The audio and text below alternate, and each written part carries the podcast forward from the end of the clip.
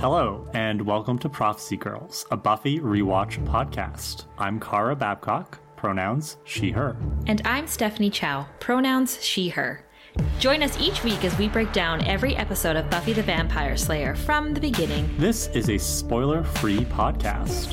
Whether you're watching for the first time or longtime fans like us, we'll be analyzing every episode, character, and storyline like it's our first time, too. During this rewatch, we'll reminisce about our memories of Buffy, discuss the show's cultural impact, and provide honest commentary on the show from a 21st century lens. Thanks for listening. Now, on to the episode. Season 4, Episode 1 The Freshman. Here we are. yeah, season 4. Ah, wow. It, it's so bittersweet to be here. I'm still not over the fact that we're done season 3. I'm sad. I'm very sad. And this episode didn't do that much to help my sadness.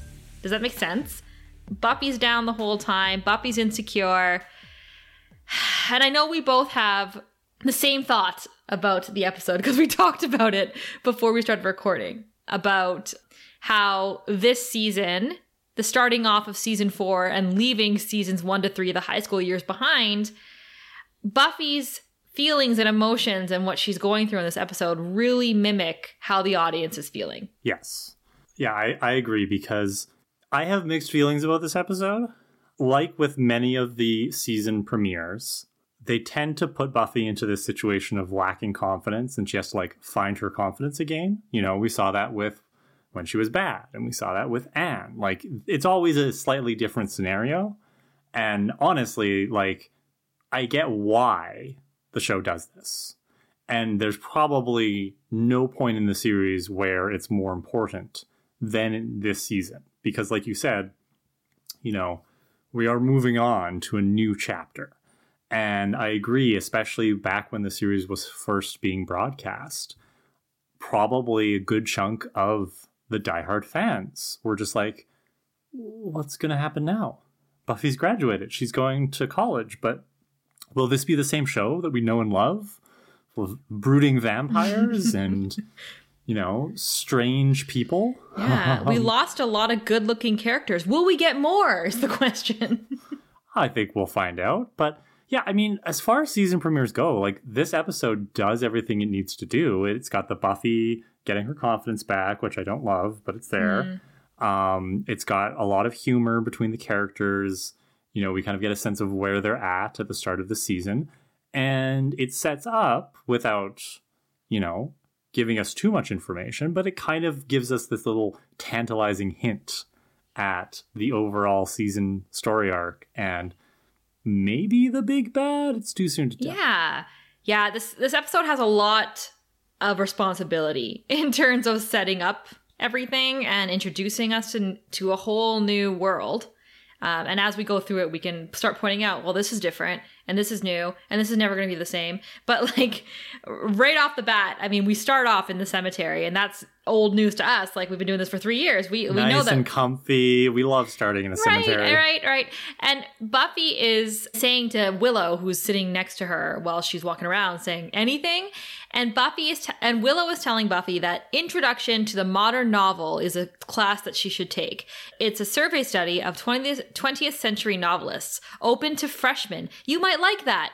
And Willow is looking through a course book and helping Buffy select her classes for the year. And yes, Buffy, you are very behind in selecting these classes. I'm surprised the modern novel is open. Number one, I'm surprised it's open to freshmen because that is definitely a junior or senior, you know, third or fourth year university course. And I'm also very surprised that there's room for you to go and sit in there because classes like that get taken up immediately in my mm. experience. So Buffy seems really overwhelmed with that class. Like she's kind of like to do to do that class I'd have to read the modern novel and you know books i don't want to take on too much right away like is there an introduction to the modern blurb and Willow's like, "Oh yeah, there's short stories in here, but maybe you can't take it because it conflicts with Psych." And Buffy's also like, I don't want to take psych. And Willow says, You have to. It's fun. You can use it as your science requirement. Professor Walsh is supposed to be great. She's world renowned.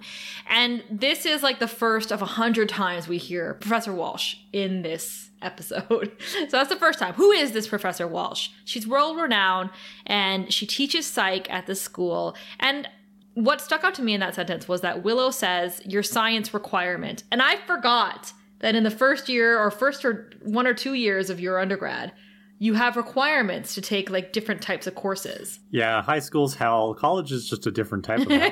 I'm like, why? Like, if you want to, if you want to study English, why am I in a science class? It brought down my average. I'm, I'm projecting. I'm projecting my own issues into this. Are we gonna like uncover a lot of unexamined trauma this season? Absolutely. I'm so excited for college, specifically so I can tell you about what I went through in college. But yeah. So anyway, this is hard. This is hard for Buffy to pick. And Willow also suggests images of pop culture where they watch movies and TV shows and commercials. Isn't college cool? And I was like, again, the, that's a that's a class you would take in fourth year. It's it's not definitely not for freshmen. But Buffy says it's not as easy for her, and you know, sorry, Miss, I chose my major in playgroup. and Willow's like, Ooh. I like to be prepared. Um, I don't want to be caught unaware. And it's funny that she says that because that's when a vampire is rising up from the grave behind them as they sit with their backs to it. And they're talking, and Buffy's saying that she's been really busy this summer, right? She's it's been a slay heavy summer. She hasn't had time to think about life at UC Sunnydale, or she's avoiding.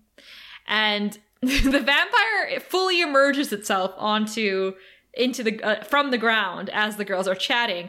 Buffy says it's going to be a big adjustment and Willow confirms in this conversation that university is five miles away. And Kara, you and I were talking in season three. We're like, this mysterious Sunnydale University, where is it? And now Willow's confirmed it's five miles away, which actually doesn't seem like that far. But I guess to people who don't drive, it is. Um, I don't know. Is that eight kilometers? Yeah, that's eight kilometers. So that's what, like an hour and a half walk at a good pace? I guess so, but it still doesn't seem like that far. Not far So- for driving, no. Buffy says that she ha- this made me laugh. Buffy says that she has to be a secret identity girl again, and that's going to be really tough with a roommate. And I was like, Buffy, that was tough for you without a roommate. Like you could not keep your secret identity to yourself ever. so why are you even bothering? And uh, Buffy is convincing herself in this in the way she's speaking that she's psyched. She's like, I'm excited. Yeah, yeah. Like I'm I'm psyched for college. This will be good. And um, the vampire is stalking up behind them and is it like grinning? He's like, this is like so easy. It's like stealing candy from a baby. And then he sees all the slaying weapons, like the crossbow and crosses on the ground, and he puts two and two together and he kind of like, ah, and then he like leaves. and um, I really love him for that. He's just like, oh man, like I'm out of here. So he leaves. Like, well done, vampire. You survived to kill another day because you had situational awareness. Yeah, and when Kara hinted earlier that will we meet the big bad this season? Well, we just met him. That's him. Um, so Buffy, Buffy is saying that she can't let college take the edge off her slaying. She has to stay strong. And then she looks behind her. Of course, the grave is empty because he's already left. And she just says, "Is this guy ever gonna wake up?" we cut to credits. All right, so a couple of things. One, new hair, of course. We were going to see Buffy, it's in braids in this scene, but in the next scenes, we'll see that she has longer hair than she did mm-hmm. before, and Willow has shorter hair, and it's like kind of like styled in like a cool, modern like way. a fresh late '90s kind of way. Yeah. Yeah. Very nice. Very nice. Just wanted to point that out. And, and also, I think what's going on here with Buffy, too, is this is kind of a nice reminder that it's always anticlimactic when you save the world at the end of the season. You know? Um, this happened towards the end of the, the series Stargate SG1 as well, where it's like, okay, you take on the big bad and you save the world and you're successful. And then it's like, now what? Right? Like Buffy defeated the mayor and prevented his ascension, and she saved not all, but a sizable portion of the graduating class of Sunnydale High. And now she has to go to college. Like her life has to go on, right? And that's the thing is, in these kinds of stories, we seldom spend time with a hero after they've, you know, achieved uh, the defeat of the big bad. Usually that's where the story ends. So now Buffy's like, what am I doing? Like, obviously, she's always wanted to go to college and not have her Slayer life hold her back. But at the same time, it's like this is this is not what she was expecting, Mm-hmm. right? Um, after the credits, we're at the University of California, Sunnydale campus. That's what it says. It says University of California, Sunnydale. And I looked up the University of California because remember you we you and I were saying like in what way would this particular town warrant its own university? And University of California currently has 10 campuses. 9 take on undergraduate hmm. students and Berkeley is one of them. So I'm like, "Oh, okay, that makes sense." So in this reality of Earth, Sunnydale counts as one of those 9 or it's an extra one, like the 10th for the University of California. It's Sunnydale. interesting. I'm I'm guessing like they must have obtained permission from the university to use its name and logos Mm. and stuff. So I'm curious what that conversation was like, where it was like, was the person that they had to talk to at the university already a Buffy fan? And they're like, yeah, promote our university, or did they uh, did they need some convincing that this show being watched by teenagers uh, would be a good marketing move for the university? Yeah, if I were their PR person, I would have reached out to Joss Whedon personally to be like, "You have to let Buffy go to our school." so, yeah. So anyway, that that was interesting to me because I never, th- I literally have never thought about it before. So there's some interesting information. Um, it's Frosh Week. Ooh, it's Frosh Week at university. Buffy is looking uncomfortable because she's surrounded by these groups of new college students older college students and she's on campus and she has all these folders in her hand and she's clearly confused as to where she's supposed to go. You have like one woman with all these kids surrounding her being like, if you have a blue folder, you should be at Weissman Hall. And Buffy's like, uh, so she starts making her way over there. And this is so relatable. So like I said before, Kara, like I went to school in a different city. I stayed on residence, completely new surroundings. Th- It's a clusterfuck. You feel the way Buffy feels in that, like, you don't know where you're, where, what you're doing or where you're going. You know you're supposed to be somewhere that day. And you just need to figure out like what the routine is, and you don't have a routine at this point. So you feel like a mm-hmm. little bit like a lost fish, but at the same time, it's people like that woman yelling in the group. They're there to make sure that you feel welcome and that they're there to help you with this adjustment by helping you meet people and helping you learn the campus. Yeah. I, I didn't go away for university, so I went to the very small Lakehead University that's here in Thunder Bay. Uh, the campus is not hard to get around. It's mostly just like a right angle. Um, and since I was living at home, I didn't spend a ton of time on campus outside of my classes, so I didn't really do like the freshman orientation stuff. Um, and you know, we don't have like fraternities and sororities like they do in, in the show and at larger places. So um, I understand what you're saying. Like, I agree that I can see how this would be really relatable, but it, this was not my college experience. Yeah, but that's I want to point out to anyone who is listening who also didn't have this type of col- college experience. This episode I think did a really good job of showing it authentically. Like I actually felt like I've been in that situation and that's what it's like. So, did you get to go do free Jello shots when you were a freshman girl? No comment. no, no, no. You're, you're not allowed to promote drinking out on campus like that. But the, I'm not saying those things didn't exist. Oh, I will say, did it have to be Jello shots? Like Jello shots is so specific, and if you're having a Jello shot, requires you to have some sort of fridge, which a lot of students don't have. So they would just be normal shots. But yes, you get them for free in in Frosh Week. This is a cool thing. I really liked watching this. It was like a blast from the past because you see all the various student groups trying to get Buffy to come talk to them and join their club. And this is funny because we were saying earlier, like Buffy's trying to figure out who she is. She saved the world a couple times and now she's in college. She's a little bit lost. So here you have all these groups of clubs and cliques where she could potentially become part of, right? And that's that is the freshman experience. She should join the Christian group. It's right up her alley. yeah, like Crosses and everything. Jesus loves her, so she should definitely join them. Um, but yeah, there's like the protest group, the the feminist group. There's like a fraternity in there. The guy who's offering Jello shots, like for sure. Um, Buffy finds Willow, and Willow is super excited, and she says um, that she had to drop modern poetry to take ethnomusicology. And my question to you, Kara, is what is Willow's major? What is Willow I don't know if she has in? one. I mean, because she she said that she doesn't care about her career, right? She went to UC Sunnydale because, not so secretly, she wants to enhance her practice of Wicca. Yes. and that that's her goal. So I don't even know if like I don't know. Maybe she made up a major to tell her parents, and she's just going to fake it. Like she did say in I think choices that she's allowed to build her own her own schedule or she's allowed to build her own major or something like that. I don't know if that's a real thing, but my point is she's taken like These hippy dippy liberal Californian institutes of higher learning, Stephanie. It's what's driving this country into the ground. I, I, tell you. literally would have thought that she would take computer science or computer engineering or mechanical engineering or something like that. Yeah, but then they'd ask you to teach the class. then she'd be there professoring it up. Uh, but anyway, they're making their way across campus, and neither of the girls have met their roommates yet. And this surprised me right away because I mean I know what happens in the show, but it would just would have made sense for the two of them to have asked to live together. That's a very common thing to do. Um, I I went to university with a bunch of my friends, and I lived with one of my friends. Right? You know what I mean? Like you you can you can do that. and did that work out for you? Are you still friends? it that's a story for another episode, I think. But no, we're not. It's all her fault. So now this this is why they had a very serious conversation, and they're like, "We're not going to be good roommates together." uh, no, I think they would have been okay. It's it choose your friend, choose your roommate wisely. Willow and Buffy, I think, would have been okay. So uh, Willow looks at Buffy's flyers and she's like, I didn't get jello shots. I'll trade you a take back the night because they're trading up their flyers.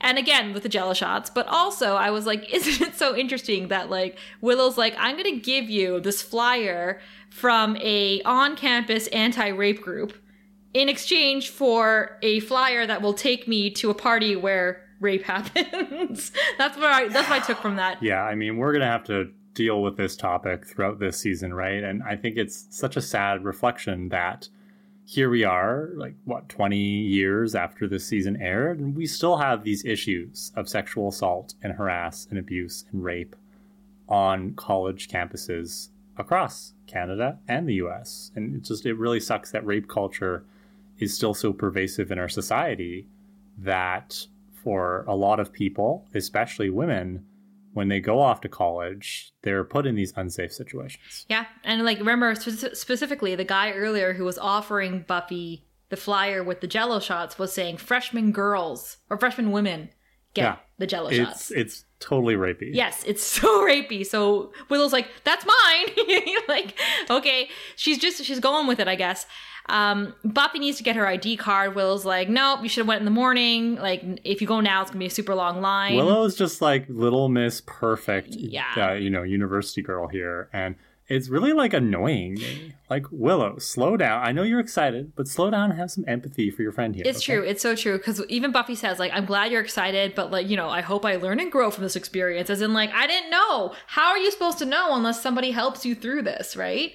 Willow gives the reason why she's being so annoying. She's like, in high school, knowledge was pretty much frowned upon. You really had to work to learn anything, but here, but here, the energy, the collective intelligence, it's like this force, this penetrating force, and I can just feel my mind opening up, you know, and letting this place just thrust into and spurt knowledge.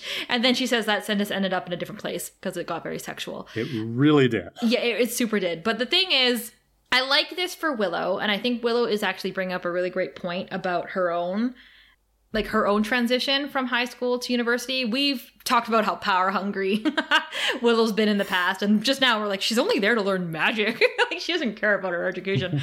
but the, the the point is that Willow, who was overlooked and considered like this nerd and this loser in high school, is now in a place in her life where all those things about her are going to be valued and she's finding her place and that is giving her Right. empowerment and that's a really good thing and that's what happens to a lot And of people there- who leave high school and go somewhere else Exactly. There, there's definitely truth to the this narrative here that if you are somebody who's in high school and you really really love like book learning and academics and stuff like willow's saying high school isn't always the best place for that because there are a lot of distractions and sometimes the system focuses a lot more on standardized tests and stuff so I agree with you. Like, it's really nice to see Willow's love of learning and her autodidacticism on display here, right? Like, university is the place you can flourish if you really want to guide your own learning. And we see that in Willow. And I, I like that this episode is giving us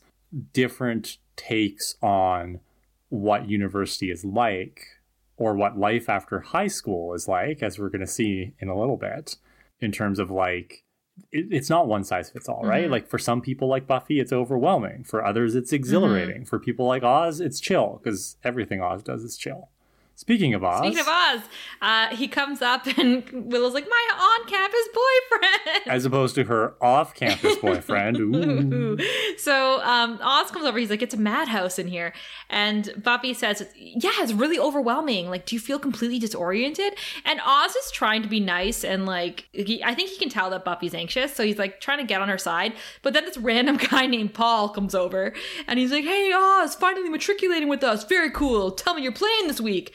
And Oz is like, "Yeah, he is," and the guy's like, "Jello shots," because his university is nothing but Jello shots. Jello shots code for something else that I'm missing. Yeah, it's here? code for jingle jangle, which is code for drugs. so, yeah, they're going to be doing drugs a lot on this campus, I can tell. That's what jello shots really means. But again, I'm telling you, Kara, jello shots are not something that you can just have willy nilly. You got to put effort into that. I, I've never held in my hand, let alone tasted a jello shot. And nor have I ever said the term jello shot this many times in It's my like life. between jello shot and Professor Walsh, we just have a mouthful of these new words today. I mean, I feel like people should take a jello shot every time they hear us say the word jello shot. Every time they hear us say the word Professor Walsh. For our next recording, I'm to make us a bunch of jello shots. uh, I do like jello shots. I'm not saying you shouldn't have them. I'm just saying it's weird that this university is so fixated on them. So, um, this guy is asking Oz, do you know where uh, they're distributing the work study applications? And Oz is like, tells him where, and he takes off. And so Buffy automatically realizes that Oz, A, knows what he's doing in his way around campus, B, that he already has friends here. He's like established. So he's very comfortable here because his band plays here. So Oz sees this in Buffy and he's like, everything's still all new. I, I like I don't know what the hell's going on. Hey Doug, because like a guy named Doug walks by, Oz knows him. So sorry, Buffy, you're all alone in this. Uh, cut to Buffy and Willow who are looking for the library, and Buffy's talking about Giles, and she wishes he could be the librarian here. And Willow's saying, well, he's enjoying being a gentleman of leisure. And Buffy's like, that's British for unemployed. So, so right. So, I, I just want to point out here. So Giles came over to America, but now he's unemployed. So he, what is he doing? Just living off the government teat? Like, you know, Yeah, Giles must have had a really good savings plan. he's the person giving immigrants a bad name here, right? Like, God, it's not the hardworking migrant farm workers right? who cross who cross over, right? No, it's people like Giles who come over from these rich colonizing countries and then don't bother to work and think that they can just lounge around because they're white. And I, I guess I, I guess he's right. What. I'm hearing is build the wall. What I'm hearing from you? Build the seawall. we got to keep we got to we got to keep those lazy British immigrants out. Giles, for shame, for shame. No wonder Willow calls him a slacker. And I laughed at this because as soon as she says that, Buffy says, Speaking of slacker, have you heard from Xander? And I was like, Yes, Buffy, yes. Uh, Willow says that Xander has been on his cross country See America thing, which he talked about last season. So that's really good continuation. Uh, he's not coming back until he drives to all 50 states. Buffy's like, Well, did you explain about Hawaii? And Will's like, Well, he, he just seems so determined.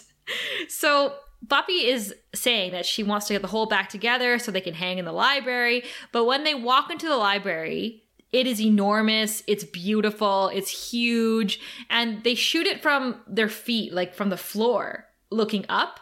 So it makes Oh. it feel even bigger. Is this Stephanie with some filmography right here? Look at you. It's just me being like, I'm it's so big.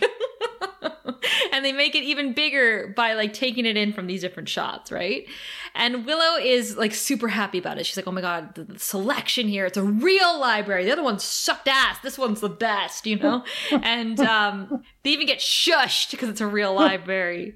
Uh, Willow's orgasming right now because she got shushed. Buffy orgasms when vampires bite her. Willow orgasms when she gets shushed. And there's just like lots of I don't ever want to remember that scene, Steph. I'm gonna bring it up every episode after a nice, delicious Jello shot. Oh God. so Willow says it's a whole new world, and it sure is. Cut to the campus bookstore. We're getting the whole like as the high school when we were at high school.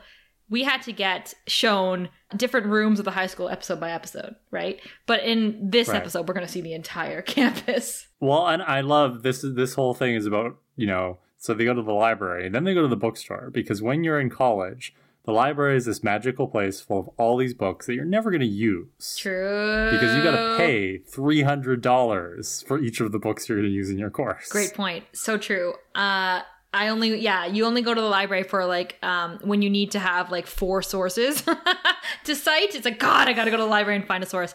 So they're at the campus bookstore and they're getting their books, and mom and mom and Buffy says that she can't wait till her mom gets the bill for the books. Like you said, Kara, probably about 800 bucks. Uh, because she, she hopes it's a funny aneurysm that she gives Joyce. And I was like, and I'm not going to tell you why I said, but I was like, what a joke. Good. I'm glad. I'm glad you don't tell me why. so, what kinds of books are Buffy and getting? Psych books, because Buffy decided psych is going to be her science credit, and uh, she's reaching up for them. She knocks them onto a man. Ugh, men. They're just always underfoot. God, there's right? always men around to get hit by things. So Buffy says sorry, and the guy stands up and he's like, "It's okay, it's okay." Well, he like unfolds himself, right? Because he's like three times taller than Buffy. Yeah, yeah, he was like crouched down, like a like we don't know. It could have been Jonathan for all we know. And then he stands up, and it's this cornbread, farm fresh, '90s haircut looking man boy, and he's super tall. He is Blandy McBlanderson.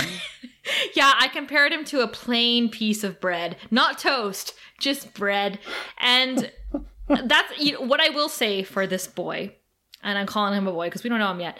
Uh, I will say that he's handsome, right? Tall, handsome, and typical. Very, very typical. Take your word for it. Okay. If you're gonna watch a, a show on the WB, this is the kind of guy that we're gonna be Is seeing. he the next Scott Hope in that he's just so bland and forgettable that we're not going to remember him? I think we're gonna take Scott Hope and Owen, and we're gonna jam them together. Ooh, oh, I like that. Right? Little some assembly required. Just kind of stitch things together. I like that. Yeah, I don't. Ha- I I do think he's a handsome guy. I hate his haircut. I can't stand his haircut.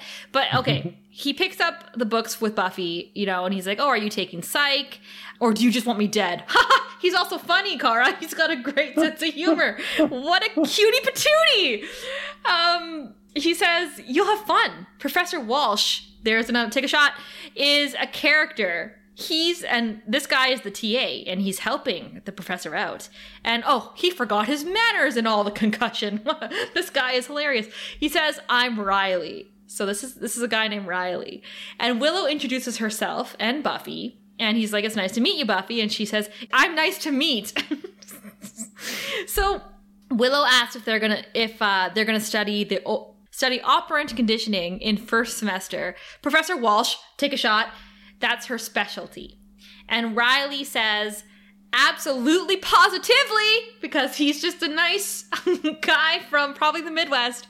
And he says, Do you know treatise on Dietrich's work?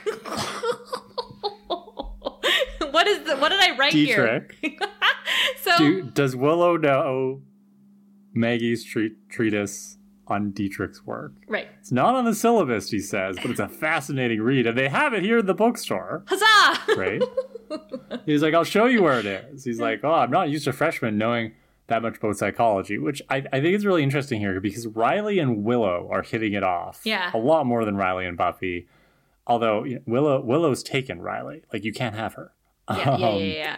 But it, there's this interesting like brain thing going on where it's like they're talking about brain stuff, and poor Buffy's just standing there and really she's she's like really embodying the stereotype of the dumb blonde right now, which is is not normally the case, and it's just another example of Buffy really feeling like a fish out of water. I agree because Willow is saying how the psychology of it all is fascinating, and Buffy says, "Yeah, because everybody's got a brain," and it's just not her usual quippy, like fast thing to say. So he gives her like a really weird look, and then he guides Willow away, and Buffy says, "Well, almost everyone has a brain." You know what I mean? And it's what you're saying, Kara. Is like you're right. She, for some reason, could not think of the right thing to say here. And I have to ask the question is it because she's automatically attracted to this guy who's smarter than her? He may be as exciting as a bowl of mini wheats. Mini wheats that don't have the sugar coating on them. They're just plain Oh, good for you All mini the sugar wheats. is being licked off. yeah. Um, so I'm just wondering if she's off her groove a little bit because she's like you said, fish out of water. But I'm also like, are we supposed to think that she like was automatically attracted to this guy? Therefore, she kind of like lost her head because she used to do that around Owen too. You know. I, I don't understand how attraction works, so I have no. Mm, so I guess it's up to me to decide. I'm going to say yes. I think Buffy was intimidated that this guy was so tall and that he appeared to be more interested in Willow than Buffy, which has never happened to her before, Oh. and that they're talking about things that are out of Buffy's element. And I think that just yeah, I, I suppose. Like, I like how you related to Owen because Owen was all into like the dark poetry and stuff, and I remember Buffy like going to the library and being like, "I need a book on poetry because Mm-hmm. I need to be smart enough about all this poetry stuff mm-hmm. to be with Owen." Right. So I think you're right. I think Buffy, when it comes to guys, like we see we saw this with Angel. She's like, "I need to be." Like one of those, you know, 18th century women that he was so attracted to. Like Buffy has this thing where it's like once she meets a guy she's attracted to, she her first instinct is to change herself into the type of girl she thinks this guy is into. Yeah. And so if you're right and she's attracted to Riley and this carries forward at some point, I would be very interested to see if that pattern holds. It was also because they had a meet cute and it didn't hold. He went for Willow instead. Like Buffy's off her game. Um, and also, let's not forget. Remember, like everything comes back to that episode in season one, Nightmares, where we we found out like how insecure Buffy is about her intelligence. Like we know she's intelligent, but like when it comes to schoolwork, she's not. But is know. she college intelligent? I guess we'll find out. Is So she Uni- University of California intelligent? maybe just the Sunnydale campus, right, where you can build your own course. is there a ranking of their campuses? Where is Sunnydale? I wonder what the death rate is on the Sunnydale campus. Oh, I think we're going to find out this episode. exactly what the death rate is because so Buffy's walking through the halls of her dormitory and she enters her dorm room and in Canada we call them residence uh, uh but I, dorm room is fine too.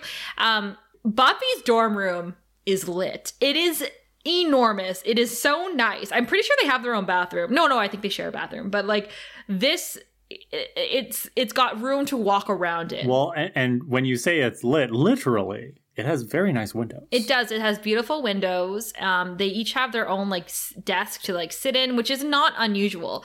But the point is that there's a lot of space. It's clearly a studio. Like and clean. it's super clean. Well, I mean, they just moved in, but like they're also very neat girls. And I will be honest, like girls, roommate girls, like we j- we're not as we're not neat. not right away, Yeah. you know. And maybe that's you know maybe it's I'm just talking for myself here, but in my experience, none of the girls are that neat. Uh, but it's huge. This is a huge, huge dorm room. It's it's enormous. Um, and there is a girl there putting her things away, and she introduces herself as Kathy. And Buffy's like, "Oh, hi, like I'm Buffy. It's a nice room, huh?" And Kathy's like, "Oh yeah, you hear horror stories about freshman housing, which is bang on, Kathy." And she says, "You took the right side." And Buffy's like, yeah, but you know, if you want it, that's fine. And Kathy's like, no, I just want to make sure that's what you wanted. Uh oh. Red flag. Red flag, Buffy. What the hell is this, Kathy? the fuck are you saying these passive aggressive things for? So they're small talking about classes and parties, and Kathy's like, not that I'm a crazy partier. I'm like, I'm just really hyper right now. I'm just so excited. And she's like, I'm glad they put me with somebody who's cool. I can tell that you're cool. And I just know that this whole school whole year is gonna be super fun. And she's putting up a poster and it's of Celine Dion. And I was like, yes, Kathy, yes. Like I know we're from this conversation, we're supposed to think that, oh God, Kathy's a lot. Kathy's probably super uncool and annoying. But like the Celine Dion poster does not contribute to that because Celine Dion is the Canadian shit. Like she is queen and I love her. And if my roommate put that up, I would have been like, let's be best friends. So again, roommates are key to your university experience. And I'm really excited that we've met Kathy. Kathy and Buffy are in for a treat in in this living space. Good thing it's really big, so there's a lot of space. But Kathy is snoring. It's now nighttime. Kathy's snoring and laughing in her sleep, and Buffy can't really sleep. So the next morning, there is an angry male professor who's teaching the course on pop culture, or what was it, like American, modern American culture. And he's saying this course is not to critique popular American culture, not to pick or look down on it or watch movies for credit. Then, then what is it? You've just like eliminated all the possibilities, my dude. Seriously, if I was Buffy, I'd be asking them, what the fuck am I here for? And Buffy's asking the person next to her if she knows if the class is full yet. And the teacher immediately calls her out. He calls her a blonde girl. He's like, stand up, blonde girl. And he's wants to know what what like was so exciting that she it was worth interrupting his lecture for his precious lecture where he was basically saying we're not doing any of this shit you think you're here for. And buffy stands up and she's so embarrassed and she's like i was just asking if the class was still open and if she could sign still sign up for it. And the professor says if your name is not on this sheet then you're wasting everybody's time. I love your impression here. and buffy starts to explain Right, right. And the professor is just like accusing her. He's like, You are sucking energy from everyone in this room. They came here to learn. Get out! And Buffy's like, I, I didn't mean to suck. And it's like so sad. And she grabs her bag and the professor literally like, leave! Like he just like, he like shouts it at her. Like every stereotype of the meanest college professor you can think of. The worst, like, entitled white guy. I know more than you, you dumb first year students. Blonde girl. You know, and it's just like, again, as an educator, I'm, I'm just looking at this and I'm just like, oh, no, this is not good. Poor Buffy. What I want to say is that usually, like, professors in university are actually quite chill. like I find that they're mostly relaxed. This guy has clearly just been caught sleeping with a student and he's very salty about it. It's just interesting that like you'd think that a professor for a first year student would be a lot more understanding and they usually are. So this is like you're saying, this is mm-hmm. like a mm-hmm. heightened exaggeration of the worst of the worst. Well, I, I think that this happens for reasons juxtaposition, which we'll get to in another scene. Yeah, yeah. In the hallway, Buffy is looking so sad. I don't know how she's not bawling her eyes out. I would have cried. I would have cried. That would have been really harsh. And she runs into uh, Riley, squeaky clean Riley, who says if she's looking for Psych, it's over there. And the thing is, Riley doesn't recognize her, right? Like Buffy's trying to say, like, "How's your head? Remember yesterday? Ha ha." But he doesn't know who he she is, and then he says, "Oh, you're Willow's friend." And being referred to as Willow's friend actually leaves Buffy quite shook. And again, I think it's just interesting how, when it comes to her identity, Buffy is used to overshining Willow, especially in high school, right? Like, she usually got more attention than Willow. And now that Willow is thriving in this environment, people know who Willow is. People are saying, oh, that's Willow's friend. That's not something that Buffy's used to. And I don't think her being surprised that he knows Willow and not her is like yeah, I'm not not saying that Buffy is like full of herself or anything. I just I can see how this would be jarring to Buffy as she's so out of her element, you know? Yeah, I agree. Riley apologizes. Like so far, he's been very polite. You know what I'm saying? Like he's just like, "Oh, I'm sorry." Um, and then she, she tells him her name's Buffy again, and she says before she goes to sit down, um, "Is Professor Walsh take a shot? Is she planning on yelling at me and kicking me out of the class?" And Riley's like, that's not on her lesson plan. So Buffy's like, okay, great. And she goes and sits next to Willow and Oz. Can you imagine if it were? Imagine. Kick blonde girl out of class. this is just the standard lesson plan for first year courses. It's, I mean, I feel like it's, yeah, it could be like, um, what's it called when you, uh, oh, this could be like initiation, right? It's like part of like the frat thing. Ugh. So I like what Buffy says to Willow. She sits next to Willow and Oz, and they're like, how was how was like the your class, your pop culture class? And she's like, I don't think I'm gonna take it. It seemed dull. I was like, good for you, Buffy. So Professor Walsh walks in, uh, gives her hard ass speech. You know, university is not like high school. Like, we're not going to babysit you. You know what I mean? Like, I read a tough course. You better keep up. I signed a lot of homework. If you're too dumb, go to Geology 101. That's where the football players are. Like, that whole thing. Well, she also makes this joke question marks. I don't know if she's joking. She's like, uh, if you don't keep up, then you're not going to be able to call me Maggie. Instead, you're going to call me by the the name that my TAs use but think I don't know about, the evil bitch monster, Death.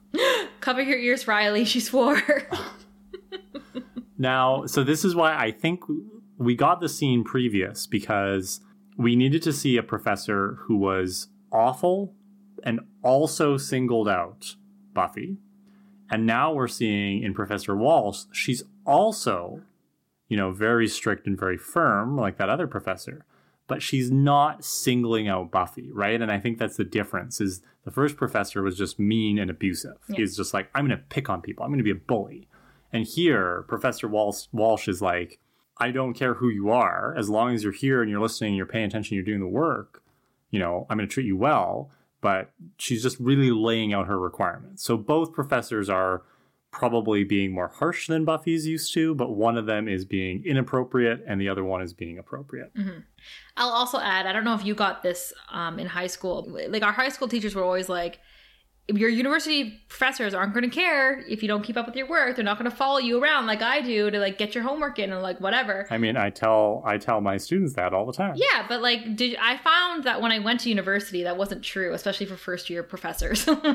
they were very accommodating to help you and like get you it, it really depends. Mhm. It depends on the program, the size of your program. It depends on where you're going to school, right? Like I really benefited from going to a smaller university, which had smaller classes, even in first year. Like, yes, the first year classes were large, but they were never like huge, like Mhm. some of the courses at busier campuses. I, I think that the big difference here, right, is a university and college professors, t- unless it's a community college, they're researchers first. And most of them don't actually enjoy teaching. Mhm. So the trick is if you can pick the courses with professors, like talk to other people and, and, get the, the the insight on professors and pick the courses with professors who actually like to teach. Because I had some professors, like you were saying, if you needed help, you would go to their office hours, they would sit, they would talk with you for half an hour, they'd walk you through things.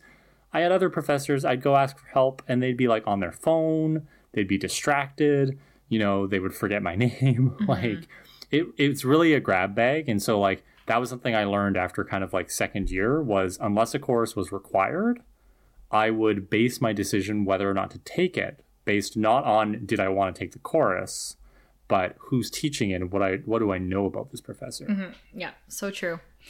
Uh, so we're we're at the campus at night, and Buffy is lost, and she runs into another student who is an actor from Game of Thrones. Oh, interesting. he asks um, if she's lost her way, and she says no, she's going to uh, Fisher Hall. Yeah, there's all these weird buildings named after people who apparently donated money to the Sunnydale campus. Yeah, yeah, yeah. And uh, Buffy says she calls well, she calls herself pathetic because she lost her way, and he's like, "Well, I lost my way, and I have a map." So, and I like this little like. Actually, I'm way more into Eddie right now than I am into Riley. Maybe it's to be a love triangle.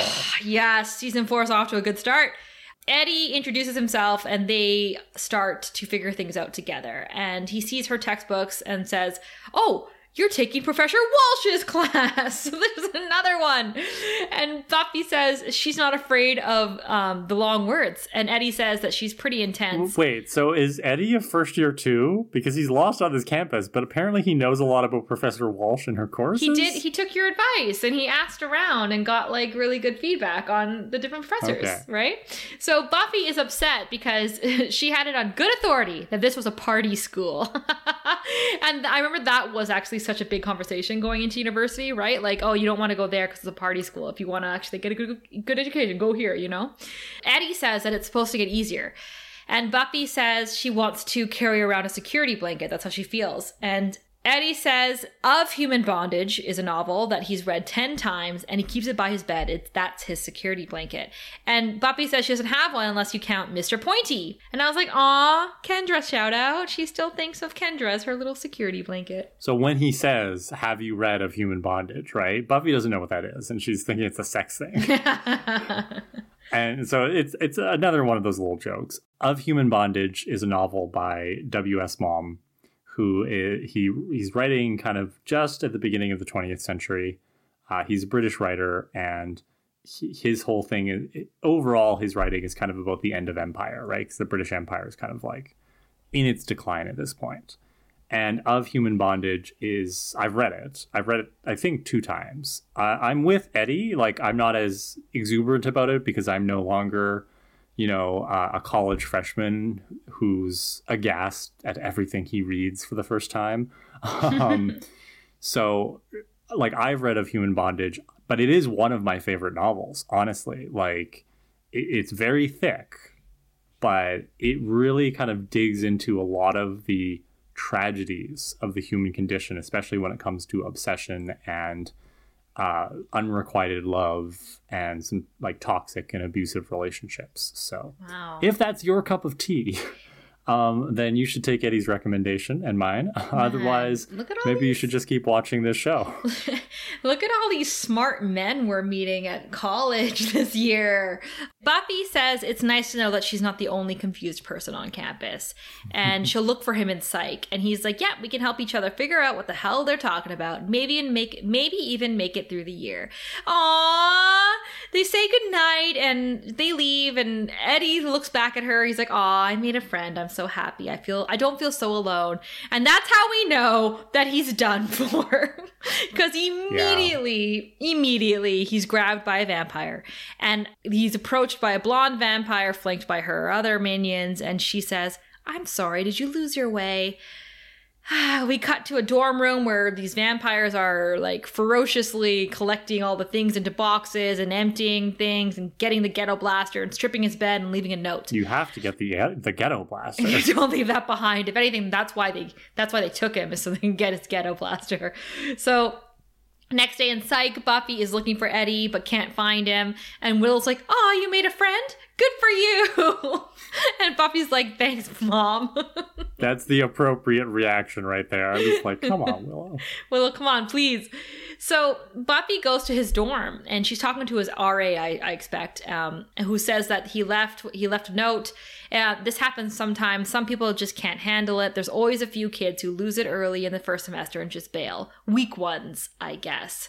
Hey, that's really rude. Okay, I like in my first year there were a couple people we knew from res that like left early for different reasons, right? Sometimes people are like, "Oh, it's not what I thought it was going to be." Some people are waiting to get transferred out to a different place. Some people want to be in a different residence with their friends. Like there's a lot of reasons why people leave the dorm. Also, isn't it literally like the first or second day of class? Like, yeah, yeah, it's like like day 1. So, don't call him weak, okay? and just the like the lack of concern, Yeah. right? Like if this person is is actually the RA, like it's your job to look after these kids and make them feel good. Make them feel you see this note and you don't like call people and like double check. You're just like, oh, yeah, I guess he just left very quietly in the middle of the night and nobody heard him packing things up. Like, I mean, I am glad that Eddie got his own room. That's not as common to get your own room in residence, but I think yeah, I think that this RA sucks. And Buffy is reading the note and it says, This is too much to handle. I can't take it anymore. No time to say goodbye, Eddie. That's not suspicious at all. And Buffy notices of human bondage, the book, in the drawer. And automatically she's like, Well, why would he leave his safety blanket behind if he packed away so quickly, right? Hmm, hmm, hmm. So Cut to Eddie's dead body on the ground. Um, rest in peace, rest in peace. Except we know he's not resting in peace. Uh, other vampires are going through his boxes of stuff, and the leader, blonde girl, is going through his music, being like, you know, sucks, the sucks, boring. And she says they need to kill some cooler people. And I was like, imagine if they killed Kathy instead. oh my god, worst mistake of their lives. the Celine Dion albums. Um, another redhead vamp is saying that you told us to pick on the weak ones and thin the herd and all that. And then she asks, Does this sweater make me look fat? And the blonde one says, No, the fact that you're fat makes you look fat. That sweater just makes you look purple. and I was like, Oh, that's so rude. Um, and I don't want to defend a vampire, but I do want to defend the woman. Yeah, you've never defended any vampires on this show. not the I, she's not a sexy hot man vampire but i will i will defend this vampire because she's not even fat but that's not the point. That's not the point Because there's nothing wrong with being fat if you are, right? There's like, not. It's just another body. I- exactly it's fine and there's a lot of fat shaming in this episode coming from this particular blonde vampire but buffy herself later does does some of it too and joss whedon wrote this episode and i think we I, should I mean, I, I think we know the type of woman Joss Whedon likes if we just look at his casting choices throughout his series, right? Yeah, yeah, yeah. And I think that's why I think it's important for us to call these things out. We would have anyway, but I want to draw attention to them now because later in the season, we're going to meet other characters and we're going to have more conversations around women's bodies and our sizes mm-hmm. and the way they're depicted and the way they're treated. And I think that's something that is starting episode one in this season, right? So the stoner, there's a stoner vamp. And he's taking out a poster and he's like, check it out.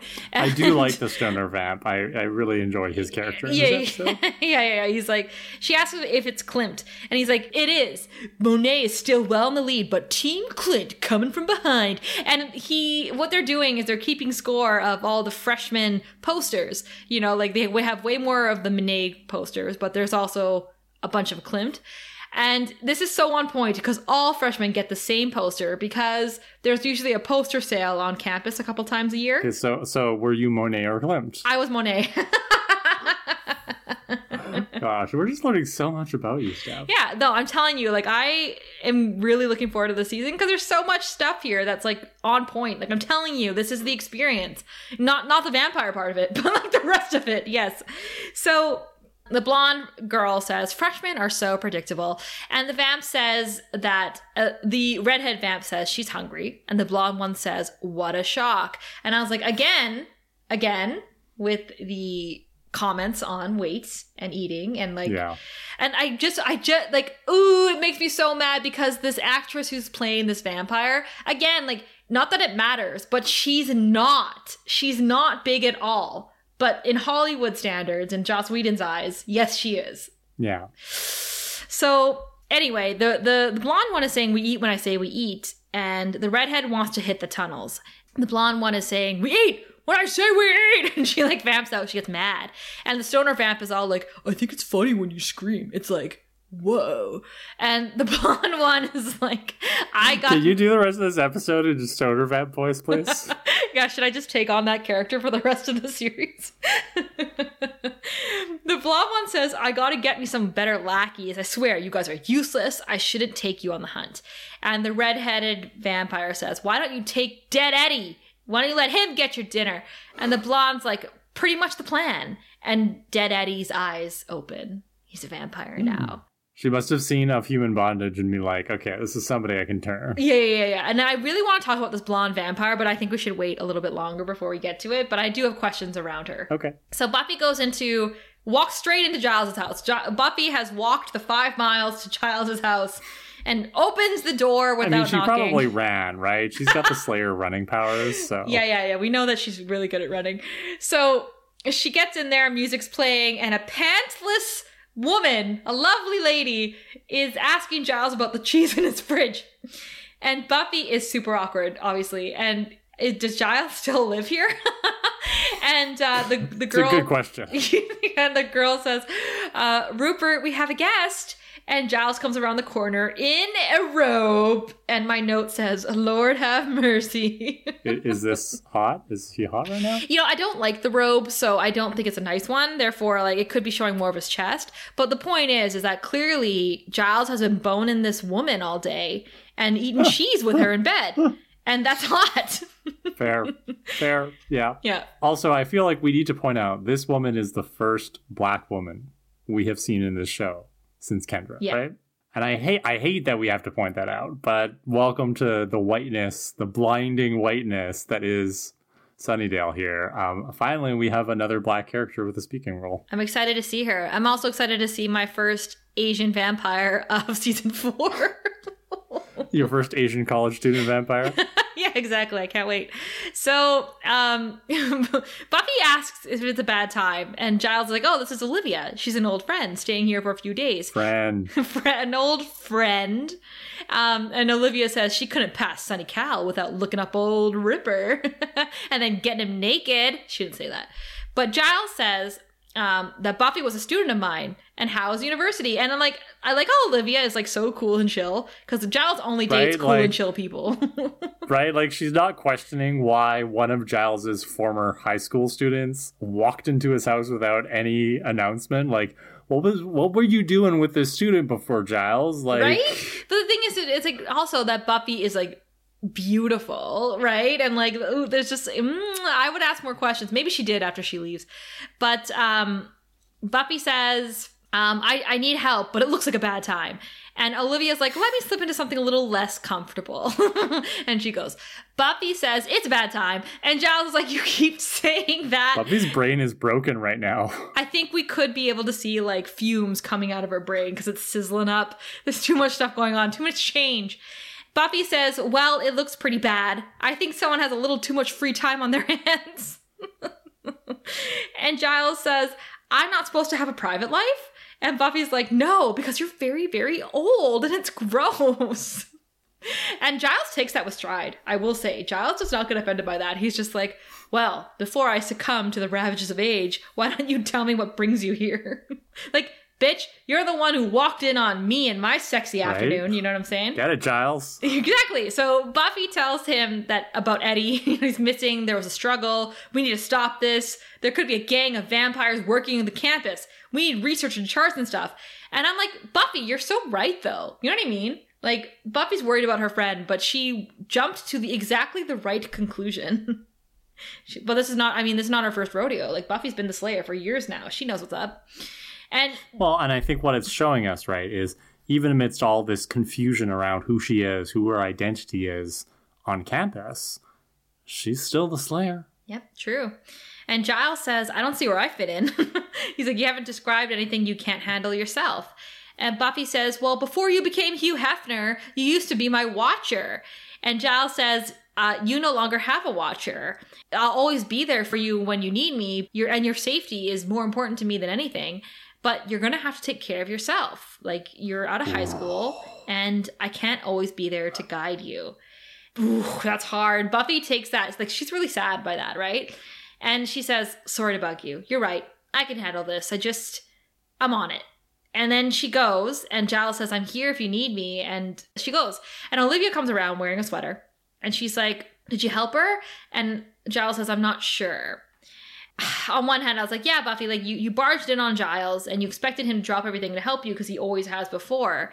But Giles does have like his own life, and Buffy needs to understand that boundary. And maybe this season they're going to explore that a bit. But also, I was like, Giles, Buffy's not 45 years old. She's still like mm-hmm. 18 or 19 here, right? 18, I think. So that's still like yeah, technically think, really young. Yeah, we can see this from both perspectives, right? I think both of them have a point. Buffy was probably you know, this is not the best way to do this, Buffy. And at the same time, Giles, you could be a little bit more understanding. So, yeah, yeah. yeah. So, Buffy is back on campus at night. Um, and she's wondering to herself how she's going to hunt in this mob because there's people everywhere, right? And she's like, Don't you people have homes? but then she spots Eddie, dead Eddie, and follows him. And she catches up to him and she's like, Oh, I was worried that something had happened to you. And of course it has because you're a vampire because he's got his vampire face on. And I was like, Oh shit, he's been Jesse'd or he's been Sheila and Teresa and like the same shit that happened in high Every school. Every single time you meet a nice person in Sunnydale, they turned into a vampire. Right? Like, ugh. So Buffy says, I'm sorry. And he's like, I'm not. and they start to fight. and she stakes him so quickly. Like, goodbye, Eddie. That was a really quick turnaround. I'm sorry. So much for the love triangle. Right? I know. We were being set up here for something really delightful, and we lost out. So the blonde vampire is watching her, and she's standing above her. Like, it's like a, you know, height dynamic here. Like, she's above her. And uh, she's like, the Slayer. Wow. Um, I heard you might be coming here. This is, I mean, what a challenge. The Slayer. I actually kind of love Sunday. I'm not gonna lie. Sorry, she says her name is Sunday right after that, but like I really kind of like her. Um, Buffy's being surrounded. She's circled, but probably like five vampires to one right now. And Buffy asks who she is, and she's like, I'm Sunday, and I'll be killing you in a minute or so. And Buffy's like, That threat gets more frightening every time I hear it. and the stoner vamp says, uh, like, are we gonna fight? Or is there just gonna be a monster sarcasm rally? And the redhead says, I'm in for a piece. Of the fight or the monster sarcasm rally? Be clear, please. I think she said that because they're still making fun of the fact that she's supposed to be this huge woman. Like, I have a piece. Like, I'm going right, to. Right, okay. Bite. I see what you mean. Yeah. I also want to point out here, like, what is it that makes vampires so overconfident? Because Sunday's so unimpressed that Buffy's the Slayer. It's like, Buffy's the Slayer. Like, do you not get it? Like, shouldn't you be, a, like, I I could understand her being underwhelmed after the end of the scene, but beforehand, shouldn't you have a little bit more respect here, Sunday? Well, this is why, like, maybe we could talk about Sunday now, or we should wait till the end of the scene. But I have a lot of questions about Sunday, and I've she's piqued my curiosity for ver- the very reason you just brought up. Well, who the fuck do you think you are, Sunday? like, what the hell? So, what we're talking about is that Buffy's getting ready to fight them all, right? And Sunday's saying that this is totally mine. And the stoner vamp is like, okay, but you gotta share the eating. I'm thinking Slayer blood's gotta be like, whoa, like Thai stick. And Buffy's like, I thought people were supposed to get smarter in college. And Sunday's like, yeah, I think you had a lot of misconceptions about college. Like that anyone would be caught dead wearing that. And Buffy looks down at her outfit and she gets punched in the face for it. So is is the outfit okay? I mean, It's basic, like whatever. I don't know. I think Sunday is being really weird about the outfit because it's fine. It's not like hmm. forward fashion, but neither is Sunday, so I don't understand. Anyway, they fight and Buffy gets her ass handed to her, and it is bizarre. It is so weird. This is a girl that Buffy should be able to take out like that, you know? But Buffy gets thrown on a car. She gets punched multiple times. She like low key like like dislocates or does something to her arm. So much so that Buffy realizes she's going to lose this fight and she runs away. And here, like, I understand that Buffy's lost her sense of identity, right? She's out of her element. And this is showing us that she's not on her game. And we've known that since the very first scene where she let the big bad get away in the very, they didn't even notice that the big bad rose out of the ground and left, right? But here it's like this, this vampire, the Sunday girl, why isn't she scared of Buffy? Why is she able to intimidate her so bad?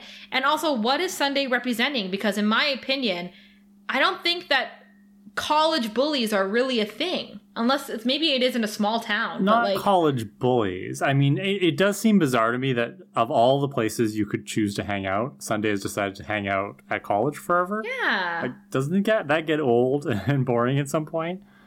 But once again, it's the show showing us that Buffy has lost her groove. And in order for us to see Buffy's crowning moment of awesome later in the show, we have to start with her in a less powerful state. And that is that's the challenge of any show that has a chosen one hero like Buffy, right? Is you cannot start her off beginning of the season super powerful and confident and capable because then you have nowhere to go from there, right? So I agree with you. Like it's not, it's very contrived.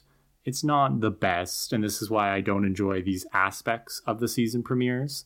But it's necessary, unfortunately. yeah. And like when I say that I like Sunday, I I do actually think that she's an interesting villain. I think that she's it says a lot that she beat Buffy up here, but that also that she apparently only picks on freshmen, meaning that she's probably like in her when she died, she's like in her third or fourth year of university, I'm guessing. Um, but another reason why she might not fear the Slayer because the Slayer is just another freshman to her, and the freshman's at the bottom of the totem pole in terms of university, I guess. So hmm. it's just I, I I don't know. Like I I'm we'll we'll find out more about this for sure. But like this is this was really sad to see Buffy lose, and Buffy's sitting in her dorm room, Kathy's snoring again, and she's like taking in her wounds. And the next morning at school, Buffy is on campus and she's all bruised. Like she's bruised worse than her fight with Faith. you know what I'm saying? So Willow and Oz are talking to another student outside, and Buffy really feels like she can't relate to them, so she leaves. She she leaves campus, and at the vampire dormitory, uh, they're all making fun of Buffy behind her back, like like assholes, those evil evil vampires, and um, the the the stoner vampire is like the best part was when you ragged on her clothes. She was like, no, not the ensemble. I, I, I do I, I, I agree with you. That guy's really cool. Um, and Sunday's making fun of her clothes, and she's like, she's not gonna last the night. She's not. She's a done deal. In fact, guys, you're gonna hit the tunnels. Does LU have tunnels? Yes. Yeah. So yeah, that's actually like a realistic thing. You know, it's not just an excuse for the vampires to have a way to get around during the day, like the sewers in Sunnydale. Yeah. It's, I think a lot of campuses, depending on when they were constructed, I think it was kind of an architectural fad, but I think a lot of campuses have had these tunnels so that um, students could get between buildings when there was inclement weather. I don't know why California has them. Yeah, that was my question because um, I know like York University has tunnels. I went to Carleton. We had tunnels. And they're really convenient when you live in residence because you can wear your pajamas to the calf, right? Like you don't have to go yeah. outside. Well, well, like especially in winter in Canada, right? Like I get it. Mhm. Like you don't want even if you're just going between classes, you don't want to have to like pull on your coat and your boots and everything. It's like no, go down to the tunnels where it's warm and there's light. Yeah. We're at Joyce's house. Buffy's gone home and she finds her mom upstairs. And Joyce is like so surprised to see Buffy. And she's like, Oh, you've been fighting again. As long as you win or as long as you're careful. And Buffy says that she wanted to come and crash for a few days. Like Buffy wanted to come home for a few days to crash.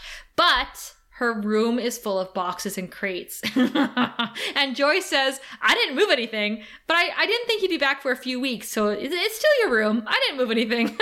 She's like, you know, like I had inventory at the gallery, i.e., I was stealing things from the gallery. Right? it's not even no, it's not inventory. Either she's stealing things or this is more stuff she's smuggled illegally into the country to sell. You know, like it's Hobby Lobby Joyce all over again. She's probably blazing it 24 7 now that Buffy's gone. Okay, like, I was just about to say that because not only is Buffy going to Giles' house in the middle of the day, he's not doing anything. He's unemployed, so he's just banging girls all day. I get it. But Joyce arguably still has her job at the gallery. And she's home in the middle of the day to greet Buffy. And I also think it's because she's just home, getting high, and living now off her stolen merchandise. Does she even work at the gallery anymore? We don't know. We never see her working there. Maybe she got fired like last season and she just tells Buffy that she's still working at the gallery, but she's actually just a professional art crime, uh, like art dealer, like professional illegal art smuggler now. Yeah, absolutely. Black market Joyce. Like she has been living at home, high all day, making cake for herself. Like good for her. Buffy um, says she also didn't think she'd be home this soon. Aw, poor Buffy. She's really struggling. Okay, Buffy's downstairs and the phone rings and Buffy answers it and she's like, hello? Hello? No answer. So she hangs up. We don't find out who called, but something tells me that that was the sexiest silence on the other side of the call that we've ever heard in our lives. so, back in her dorm, Buffy enters her room and all her shit is gone. It's gone, bed is stripped, and there's a note that says, This is all too much for me, yada, yada, yada. Oh no, they've stole from her. She's never been robbed before. Oh no, not her ghetto blaster. Those assholes. They took my Celine Dion CDs. and her Monet poster. All right. Slow music is playing at the bronze. A red-headed singer is singing about sad love songs. Buffy enters by herself and she's looking for someone she knows. But hey, Cordelia's gone. Xander's on his road I mean, trip. it's just it's going to be full of high school kids, right? Naturally, I'd be like, aren't you now aged out of this bar, Buffy? Um, but she's she's a guy, and I swear to God, it is Angel. They got Angel in here for a three second cameo. It's the side of his face. Oh my God, it's Angel! And just by the way, in case anyone doesn't know, Angel called her and didn't and didn't say anything on the phone. Obviously, that was Angel's Sexy, sexy silence. Do you need a moment, Steph? I really miss him. So here's the thing. Psy- like Psych, it's not Angel. Turns out she was hallucinating him, and it's like a dollar store version of Angel. Okay, but if you Um, can't get Angel, would you not just get a dollar store version of him? Like, is that not better than nothing? no, I'd rather be alone. but here's the thing Buffy is so sad. Like, her, like the the adults in her life don't want to help her. The adults in her life are replacing her with crates in her room. And sex. her the love of her life angel's gone she's had a couple months to deal with that but like now in a time like this where she usually would go right, to but him while she was dealing with that, Willow and Oz were boning constantly. right and she probably heard it a few times if they did in his van so Hmm. but buffy used to go to angel when she had these insecurities she used to go to him with her problems because he understood her because she was a slayer right like and I, like so she lost that her person even Cordelia, like she's like would be floating around the bronze and and she doesn't see her. Oz's band isn't playing. Like there's just, everything is different. And you were saying earlier, you mentioned that like Buffy, as much as she is the Slayer, she wants to live a normal life. Well, what is her normal life now when all the people that she's used to being around her are gone, or feel like they're gone, or they're busy and they're she's not a priority to them anymore. So Lo and behold, we hear from behind her. The whole world in front of her, and she comes back to this dive. And it's Xander. Not only do we not have Angel back, it's Xander. Hi, Xander. and he got back a few days ago, he said. But he didn't want to he didn't want to call them because he didn't want to because he knows that they were starting their whole college adventure and he didn't want to, you know, help them move. But Xander, if you help people move, you get free pizza. Seriously. It is known. You get pizza and pop and there's nothing better. So Buffy says hugs him. She says she misses him, and she means it. Like it's it's cute to see this little reunion. And um, she asks about his trip, and Xander says that he admits that he got as far as Oxnard, whatever that is, and the engine fell out of his car. So he ended up washing dishes at a ladies' nightclub for a month and a half while he tried to pay for repairs. And then one night, one of the male strippers called in sick, and no power on this earth will let him tell her the rest of that story. He ended up trading up his car with for a better one, came back home, and now his parents make him stay in the basement and he has to pay rent. And this is played off as laughs, right? Like, oh my god, he didn't have his mm-hmm. cross country dream, he didn't have his trip of a lifetime. He ended up having to wash dishes all summer, and now he's home and life sucks. But I found the story really sad. I found it really sad and like dare I say it, hey, new season, new me. I was feeling a lot of sympathy for Xander in this particular part of the scene hmm because as much as we're seeing that Buffy is having a hard time going through this transition, and it's very valid that she's feeling out of place in this, we also have to remember that Buffy is very economically privileged. And in order to go to university, to stay on residence, which is a lot of money, to have a meal plan and buy these books. And then also, she gets to take the bus home to her mom every few days where she can stay when she's feeling sad, right? She can just go home. It's right there. Her mom welcomes her with open arms. Sure, there's boxes in her room. But the point is, is that Buffy has places to go and she has options. And then we see in comparison, Xander has been living in poverty all summer. Xander had to literally work to make enough money to come home. He didn't have anyone to reach out to for help. He didn't just have to work, right? The implication of this joke is that he engaged in sex work. And, you know, I'm not here to devalue sex work. Sex work is real work. But the point is that you should only engage in sex work if that's what you choose. And it's really unfortunate in our society that people end up engaging in sex work because they feel that they have no other valid ways of making money, right? And this is played off as a joke because Xander is male, so ha ha, isn't it so funny that he had to be a male stripper? But it's like, dude's barely legal. Is stripping sex work? I would say it's considered sex work, yeah. Yeah, yeah. Because you're, you're selling the image of your body. Yeah. You're letting people look at your body And touch it in various states Yeah. of undress, the gaze. Like, yeah, it's sex work. And they're playing it off for laughs because it's gender swapped here from what we would expect it to be, Yeah.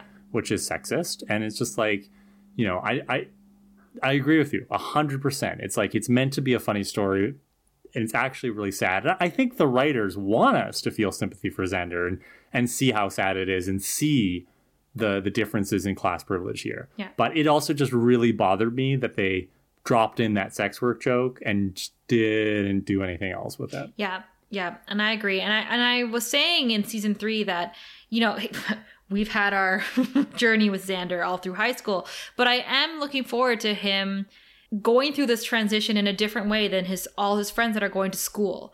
Because Xander's Yeah, journey is going to be very different, and it's really good to see this comparison and the difference in privileges between Xander and Buffy and Xander and Willow. And I even think at the very end of this, when he says, oh, you know, oh, then I had to like, you know, make money and now I pay rent for my parents who aren't going to help me, right? Like, like all the sad, sad stuff. Then he's like, so how's college? So I think that's a really good way to sum, sum it up that like, yeah, Buffy, like you do actually still have it pretty good compared to what I'm going Yeah. through. But he doesn't do it. I mean, he could have done it very like, like your problems aren't problems, but he was, you know, it, it's there. It's there. And I think that's a really good point. So Buffy says college is good, and Xander says, okay, once more with even less feeling. And Buffy says, Willow's in heaven. Oz has a cool house on campus with the band. But then Xander says, well, you came to the bronze alone, looking like you just got diagnosed with cancer of the puppy. And Buffy lets it spill. She says a vampire took her down, and she doesn't know how to stop her. And Xander's like, well, where's the gang? Avengers Assemble. Let's get going. And I was like, oh, interesting, because, you know, obviously Joss Whedon uh, directed the Avengers. a couple years yeah, I later. he planned that. He he put this line of dialogue in there on purpose. Yeah, just so he was manifesting his own career. Um, Buffy says, "Well, what if I can't cut it? Slaying and everything." And Xander tries first to get all like m- philosophical and metaphorical, but he really fails. He fails a couple of times to like get a point across. So finally, he just says, "The point is, you're Buffy," and Buffy says, well, maybe in high school I was Buffy. Now she's just Betty Louise Plotnick of East Cupcake, Illinois. May as well be. She doesn't feel like herself. Xander, like, comes over and he kneels down in front of her and he tells her something really nice, which is, you know, he's gone through dark times in his life. He's faced some scary things. And whenever he it's dark and he's all alone and he's scared or freaked out or whatever, he always thinks, what would Buffy do? And he says, You're my hero. And I was like, Aw, that's actually really Isn't that touching? That's very like I nice, was yeah. the moment he said that, I'm like, oh, okay, Xander, maybe you're gonna be better this season. And then then then he says, Okay, sometimes when it's dark and I'm all alone, I think, what is Buffy wearing? fuck off, Xander. Ruined Like it. Like, shut up. Ruined it. It was such a nice So close. moment.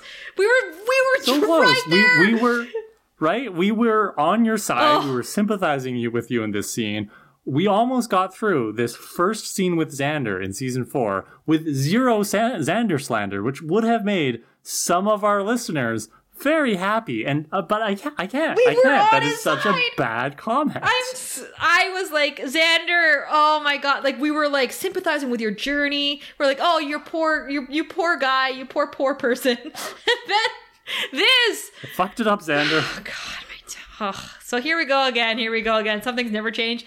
Um, Buffy says, you know, thank you, and Xander says nothing says thank you like dollars in the waistband. well, and he also says, "Let's put this bitch in the ground," which I like that. You know, I like that. I like it, but I, I don't like men saying bitch like that, right? Like it's one thing if women do it, but for for men to do it, it just strikes me as that's not your word to reclaim, and for Xander to do it, right? Of all It's people. like, come on, Xander.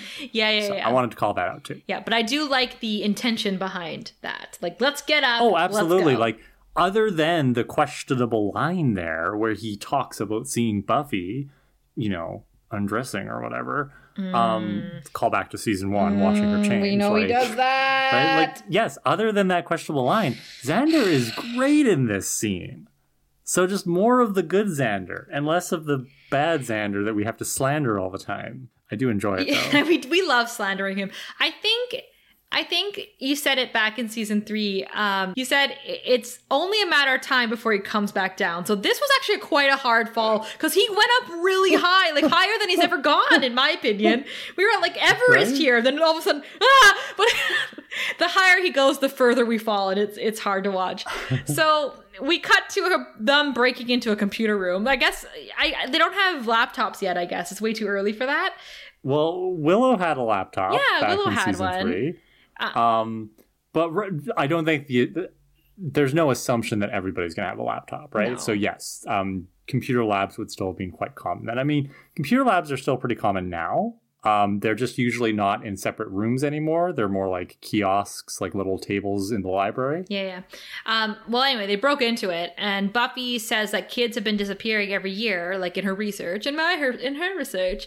Um, not too many, just enough for people to think that they up and left. And I was like, yeah, their friends and their fellow resident students might think they up and left. What do their families think? How come their families oh, aren't there's- reaching to the school? Their their families are too busy filling their rooms with illegal artwork. Yeah, or making them come home and pay rent. they, so they figure that the vampires are keeping all of their stuff, uh, all of Buffy's stuff and all the student stuff nearby on campus somewhere. And they find out that the disappearance have been going back to 1982. And at the same time that the Psi Theta Fraternity House lost its charter and it's been closed for renovations for the last 20 years. So they're like, boom, bang, we found the place. This is where it is. And they're going to go check out the house. So at the house, where there's a big keep out sign, Buffy and Xander are like, okay, let's go up to the roof. They go up to the roof, and there's like a glass ceiling, it's called a skylight, Stephanie. skylight, which is very convenient, and but not convenient for vampires. Why would the vampires want a skylight? Right? that seems like you should not be in that room, or you should cover that skylight. You've had 20 years to cover it up. Buffy is right on the glass. She's crawled right up on top of it like Homer Simpson in that one episode. And um, they're they're trying on Buffy's clothes, and Buffy says, "That's my skirt.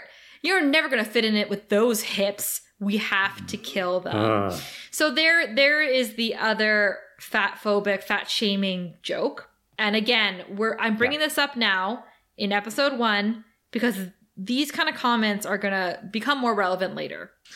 Uh, Buffy doesn't see the weapons or her trunk in that room, so she's like, they're probably still in her bed. And then the the vampires are holding Mr. Gordo, and the last person to hold Mr. Gordo was Angel the vampire. In What's My Line? So like, how dare they? Buffy tells Xander to go to her room or try Willow's room if the if the weapons aren't there. Uh, and then they start to read Buffy's diary. So she's Xander's like, I'll, I'll hurry. and he goes. So Buffy's taught by herself now, and she's trying to talk to herself. She's like, laugh all you want. This time we play it my way. The rules are going to be different. And then the glass breaks, of course, and she falls right down in the middle of all of them. I mean, I do enjoy the comedic timing. It's here. pretty funny, yeah. And Sunday says, Don't I know you from beating the crap out of you? And Buffy says, oh, I just thought I'd drop in. I do love a pen. And Sunday says, You've really got me now with this diabolical plan. Throw yourself at my feet with a broken arm and no weapons of any kind? How am I going to get out of this one? And Buffy says, Well, you've got a nice setup here, but you've made one mistake. And Sunday's like, What was that? And Buffy's like, Oh, well, I'm not actually positive, but statistically speaking. so Buffy's still off her game and she gets punched.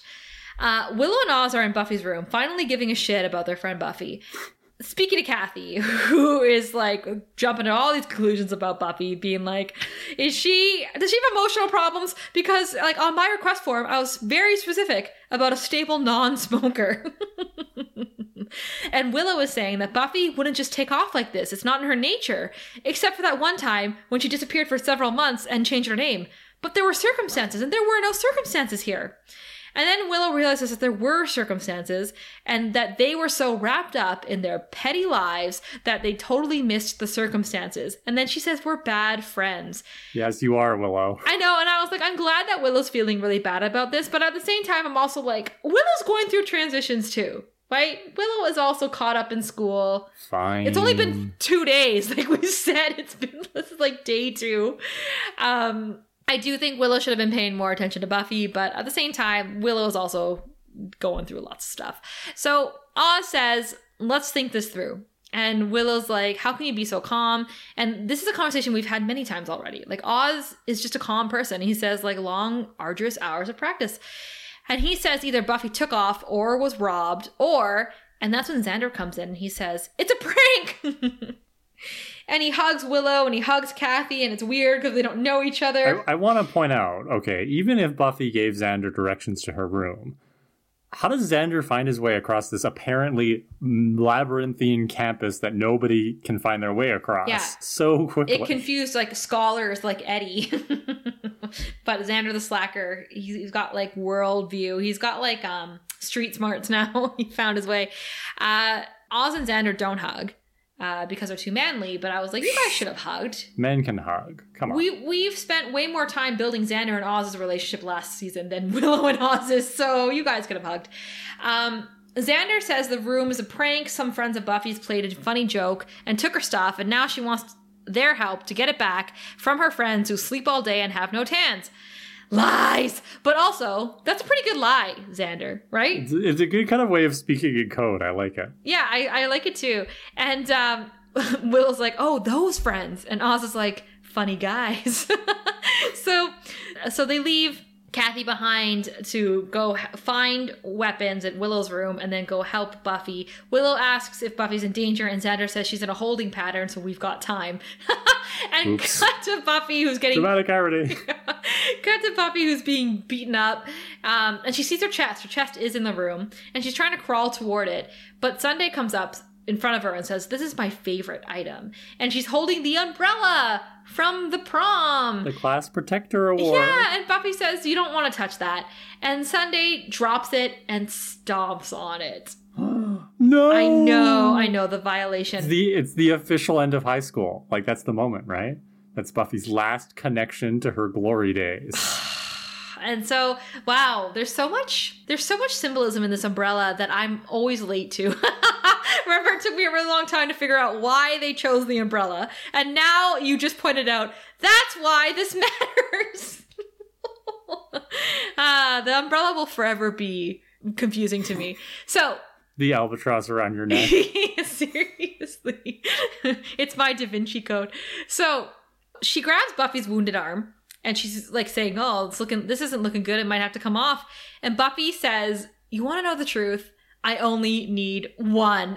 it's fucking sick. She like punches her with the other arm. And like you're saying, like don't fuck with Buffy's only source of public validation. like you know what I mean? So um, they start fighting and she's fighting back. Buffy's finally fighting back. I guess that was the the thing she needed to. It, it's the same thing as that moment in Anne where the guy, the demon guy, is like, "Who are you?" And Buffy's like, "I'm Buffy, the Vampire Slayer." Right? Like Yeah. it's that moment. It's that crowning moment of awesome where she gets up. But that was way more powerful than this. I agree. I like agree, this, but, but- I, I I will not belabor this point. Yeah, yeah, yeah.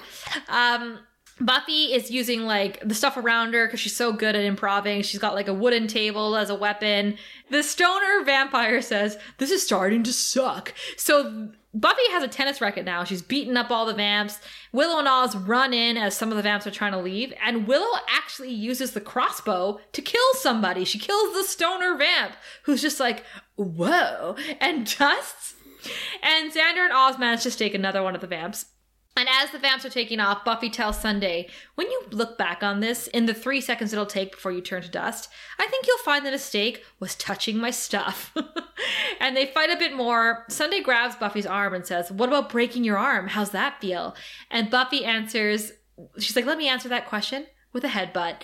And she, sure enough, headbutts her. And then she says, For the record, the arm is hurt. And then she punches Sunday so hard she flies across the room. And she says, It's not broken. Ooh, I love it. That's the moment. so Oz says, Hey, Buff, do you need a hand? And Buffy looks at them. She twirls the stake confidently in her hand like a baton. And she's like, No thanks. And she just whips it across the room at Sunday, hits her directly in the heart. And Buffy says, I'm good. And doesn't even watch Sunday dust. Doesn't even have to watch her die. She just walks away, picks up her umbrella. And and Sunday does a little like arms on her hips pose. She's like, "Can't believe this is happening." Like, this is so uncool. And she does. And Buffy picks up the umbrella and starts like putting it back together as they all walk out. So I do kind of wish we had more of Sunday. I think this was too quick a cleanup. I wish that we had like two episodes of her. Yeah, and th- th- there seems like there was some kind of stunt casting going on because she was listed in the credits as a special guest star with like her name as Sunday. So I don't know. I don't know who this person is. I don't know if she's some kind of musician or just another actor. She was in She's All That in a very small role. Hmm. In a small role. Well, she got special billing. So Damn. Well, that's what I like. I feel like I don't know. I like. I not. I don't love Sunday. Like you said, she's like contrived, and it's like you know. I, I think she was going to be a one-hit wonder, right? Like she would, if she overstayed her welcome, she would wear on us pretty quickly. Yeah, I can see that too. But I think it would have been cool to keep following this like girl vampire gang. Do you want to spin off? Yeah, here's another spinoff. Okay. Sundays with You Sunday. can have spin off staff. Here you go. Aw, thanks everybody. So, all right, well, by Sunday. Um, the Scoobies are leaving the building. Everyone's carrying boxes of Buffy's things, and Xander's wondering if the stuff in there is belongs to anyone or if they can take it. And I was like, "Yeah, take it." Like in my opinion, you could take it because it's all free, and like we should stop buying new stuff and keep buying older stuff if you can. It's true. Uh, so yeah, go in there, rampage, ra- like rummage around. Those people have been dead for twenty years. Just take it.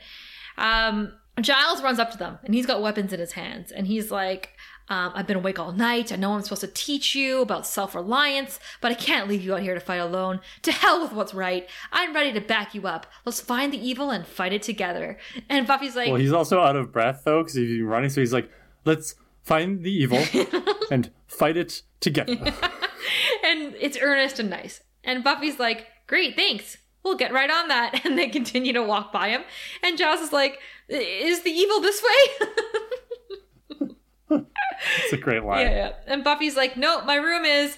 And Giles takes a box from Willow, and they all are walking with her. And Xander's like, uh, "So college not so scary after all, huh?" And Buffy's like, it's turning out to be a lot like high school, which I can handle. At least I know what to expect. Famous last words. Seriously, cut to a runaway vamp, one of them, uh, who is running through the bushes, looking scared. And then he gets tased, he falls to the ground, and we watch from the ground as three men in army gear and guns approach the vampire. Which is so interesting to me that tasers work on vampires because the whole point of a taser is that it's supposed to like your skin has to be conductive for one thing, which vampires aren't.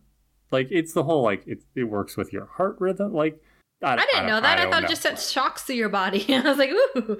right, but that only works if you're alive. Oh, yeah, I guess so. Mm, well, maybe it's a special vampire one. Maybe it's like for dead cells. I don't know. Oh, that's a good point. Yeah, these people seem to know like what they're hunting, so that that's actually I, I'll take that. That's a good explanation. Oh, thank you. Who's your hero, Steph? I chose Xander.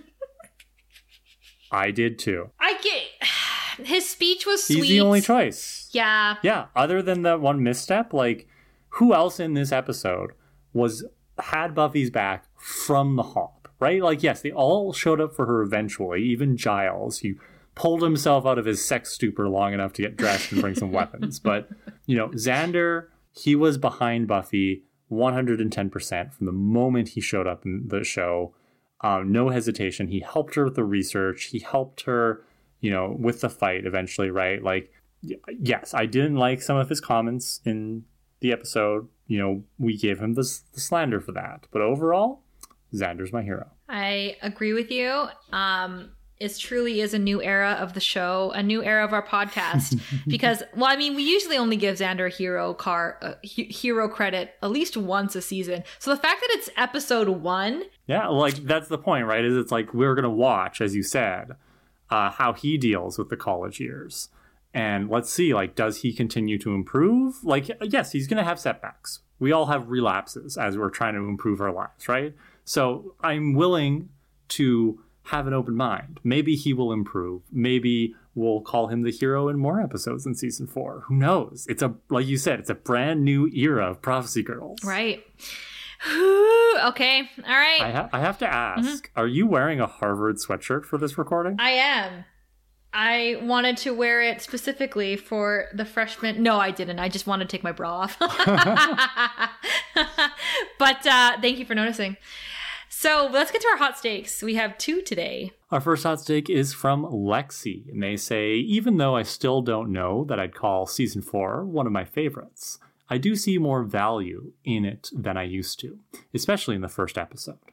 Seeing Buffy, who's smart, beautiful, funny, relatively confident, and a literal superhero, also struggle with feeling lonely, out of place, left out, and missing home has probably helped a lot of people going through similar things feel less alone. It can be hard for anyone, and that's okay. College can be a great experience, but I like that the show acknowledges how difficult it can be to adjust to an honest, if hyperbolic and metaphorical way.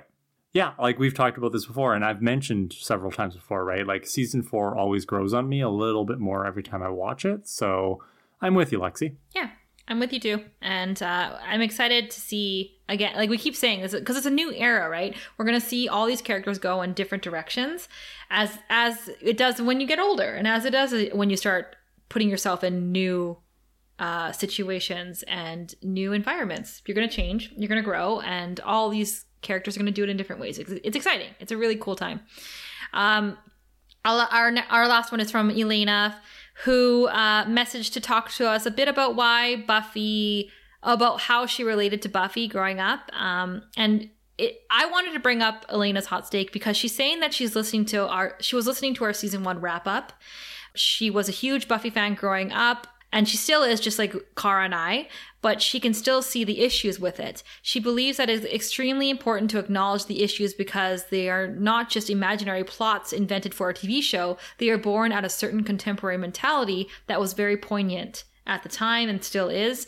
Um, Elena says it's important to point out issues when watching old series because, on some level, they had a role in normalizing or internalizing bad behaviors or traits simply because they were associated with characters that were supposed to be lovable and relatable.